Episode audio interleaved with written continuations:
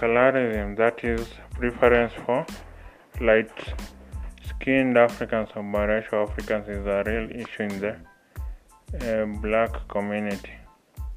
In the French society, successful black male, black family is painted as one where a, black, a successful black male is married to a biracial or a light-skinned or biracial woman, such that a French sociologist, a, black French sociologist opines that the disappearance of the French family will not be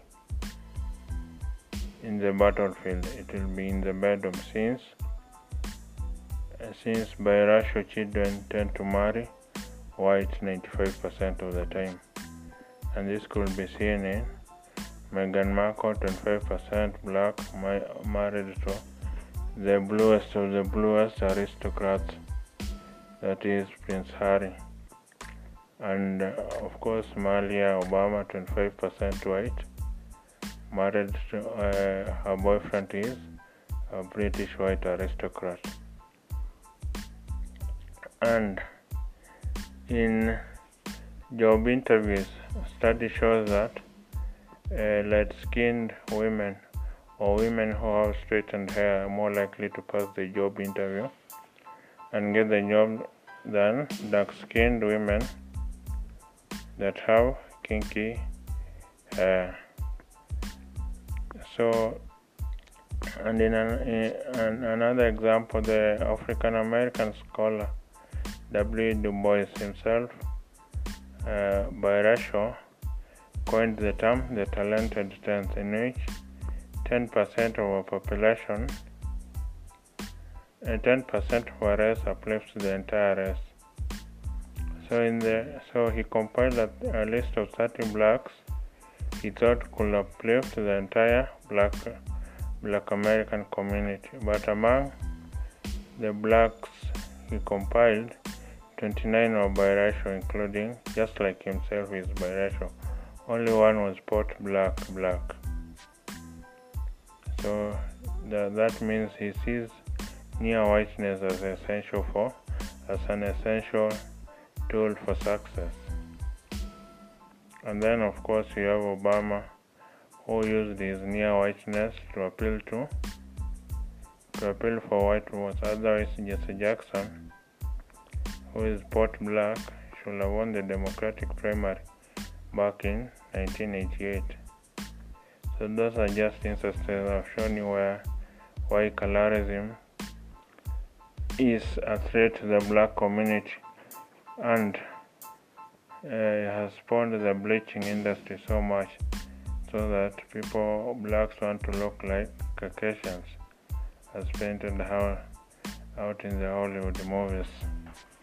But I wouldn't advise any black girl to attempt to look like a white because they are beautiful just as they are. So you can get these ideas on culture and colorism in my book that is the new Africa Rising. That is the new Africa Rising. It's available on Amazon.com for only $4.99. Copy and paste the link I've attached to the web browser to your web browser and read the first 20 pages for free where you can get a feel of the promise and potential of Africa. And if you like the tone of the book and its outline of the potential and promise of Africa, make a purchase for only $4.99. So, in the book, I basically outline how Africa can move from the periphery of world affairs to the front center and leader of the world. I call Africa the 1% continent. Uh, this means that Africa just contributes 1% to the global economic output, 1% of stock market activity, 1% of global trade, 1% of new patents. So, how can this 1% continent move to be the 70% continent? And it's what I outlined that Africa needs to produce what it consumes and consume what it produces. So, a lot of geopolitics will be involved in that. Rebels will be funded, civil wars will be funded. but they say there's nothing as powerful as an idea whose time has come. And you know what idea whose time has come? It's for the African to be the main actor, not a side cast. For the African to be the main actor, not a side cast. So I get these ideas in my book that is the New Africa Rising by Collins Mabinda Okango. That is the New Africa Rising by Collins Mabinda Okango.